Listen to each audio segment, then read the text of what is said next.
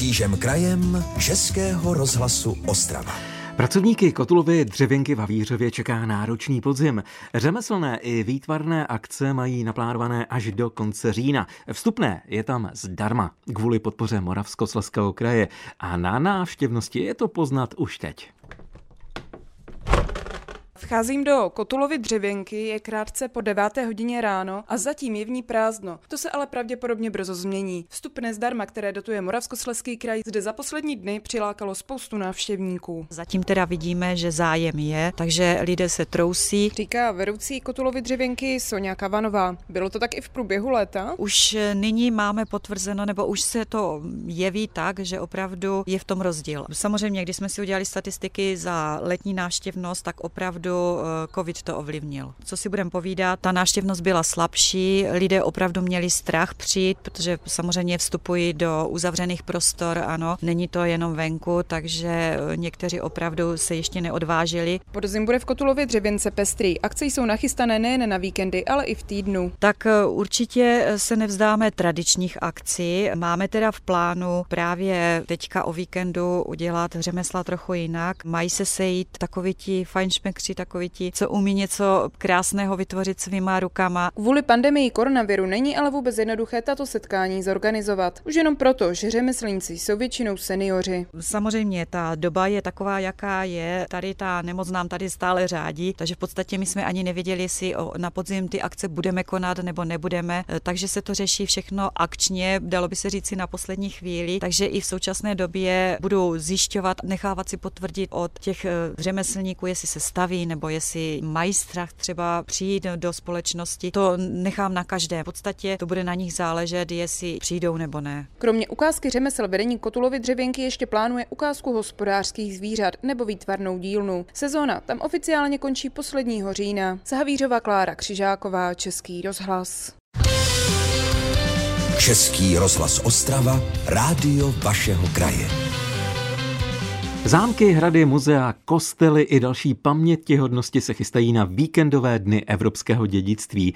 Oslava kulturního bohatství, které nám tady zanechali naši předci, proběhne i na mnoha místech našeho kraje, mimo jiné v Karviné, kde během celého víkendu bude dnům evropského dědictví patřit celé město, včetně zámku Frištát. Naděja Čvančarová se na největší zajímavosti akce zeptala kastelána zámku Petra Zajíčka. Ta akce bude ve dvou dnech, bude poměrně velká. V sobotu by tady měli probíhat takzvaná kočárová show, jsme to nazvali, z kočáry od kolébky do hrobu. Organizujeme to ve spolupráci s panem Brodou, což je majitel některých těch kočárů a on vlastně tady nám dělá pravidelně kočárové jízdy. Tak on sehnal kočáry jak takové, kterým by se ke křtinám, k odvodu, šlechtické kočáry, selské kočár, kterým se například vozilo uhlí, eh, až právě třeba po kočár pohřební. A to je jenom výběr, že těch kočárů tady bude celkem 16, kdy tady vlastně bude probíhat nejdřív prohlídka těch kočárů, moderovaná a potom bude společná jízda vlastně takového defilé všech těch kočárů městem.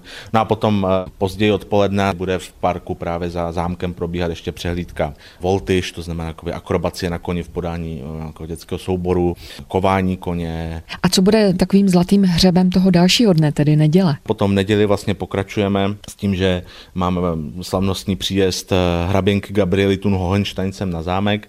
To se koná v rámci toho, že jsme vlastně měli projekt přeshraniční spolupráce tady s polskou obcí Hažlach, Eh, kde ve Velkých Kunčicích je zámek, kde vlastně tady tahle Gabriela Thun Hohenstein, což byla původně Larišovna, ona se provdala jako Thun Hohenstein, příbuzná tady místních hrabat, tak tam žila, ona byla velmi oblíbená, podporovala charitu, školství a tak dále. No a my to máme vlastně uděláno, jako že přijíždí na zámek za těmi svými příbuznými, za těmi Lariši, kteří přivítají.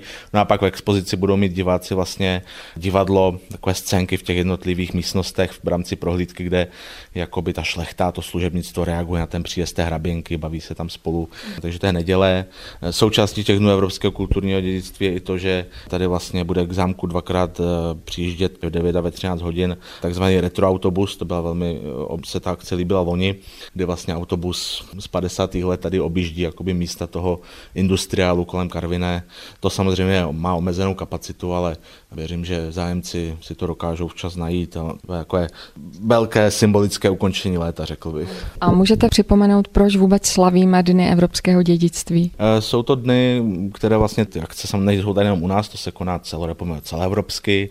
A je to proto, že já si myslím, že Evropa je rozmanitá, ale zároveň máme nějaké společné kulturní dědictví, nějakou společnou historii, danou prostě tím kulturním okruhem, ze kterého pocházíme a je někdy dobré si tady tu historii připomínat a ten název to vystihuje. Jsou to Dny evropského dědictví nebo Dny evropského kulturního dědictví, kdy i tady v Karviné, která má třeba pověst nějakého industriálního města, máme krásný zámek, máme tady stopy té bohaté minulosti, ze které vlastně do dneska žijeme a těžíme. Z Karviné Naděč Čvančarová, Český rozhlas.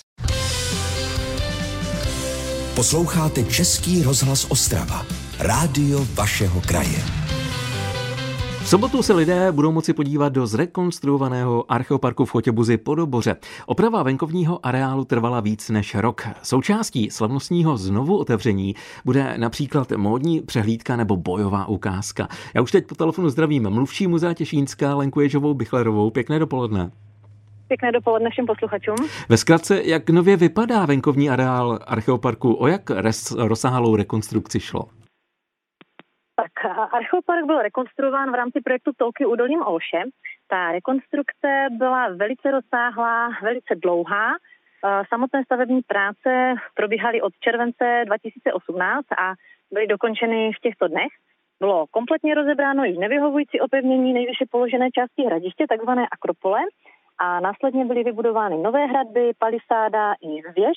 Zjednodušeně vlastně řečeno, to, co jsme rozebrali, jsme opět postavili. Novinkou je ochos po celé délce palisády. Ale vzhledem k tomu, že se archeopark nachází na archeologické lokalitě, to znamená, že byl vybudován na místě, kde dříve skutečně hradiště stálo, bylo nutné před samotnou revitalizací provést záchranný archeologický výzkum, který probíhal v letech 2018 a 2019 a ta rekonstrukce tak byla opravdu velmi náročná a velmi dlouhá. Znovu otevíráte v sobotu. Jaký máte připraven program? Program jsme připravovali tak, aby si na sebe přišli jak malí, tak velcí a návštěvníci se dozvědí zajímavosti o zbraních, stravování Slovanů, o jejich náboženství či obchodu, zhlednou celou škálu technik tkaní, barvení přírodními barvivy, dozvědí se například, jak se dala využít a zpracovat pro mnohé obyčejná kopřiva, Účinkující budou vyrábět dřevěné nádobí, ukážou, jak se vyráběla kroužková košile, kterou si mohou návštěvníci také vyzkoušet. Pro hravé máme připraven také stánek s dobovými hrami. Samozřejmostí je vyzkoušení si lukostřelby, což je velice oblíbené hlavně u dětí. No a dobovou atmosféru, atmosféru dokreslí hudební vystoupení skupiny Ragojka. Mhm, a my jsme zmiňovali módní přehlídku. jak bude mhm. vypadat? No, modní přehlídka eh, nabídne pohled na oděv prostých lidí i těch výše postavených, od jednoduché tuniky přes hedvábné oblečení té nejlepší kvality, zdobení, barvy, různé druhy obuvy, všechno, to představíme našim návštěvníkům. Třeba naše vedoucí archeoparku a zároveň edukátorka v jedné osobě si dokonce sama pěstuje tyto rostlinky, s nimiž posléze barví látky a vlnu, a kterou dále potom zpracovává, tak toto všechno my chceme návštěvníkům ukázat. Mm-hmm. Jaké akce připravujete do budoucna na ty nejbližší týdny a měsíce? No, vzhledem k tomu, že venkovní areál Archeoparku byl delší dobu uzavřen a že v podstatě od března jsme nemohli realizovat žádné akce, tak jsme si pro návštěvníky připravili minimálně dvakrát do měsíce víkendovou akci. Například 20.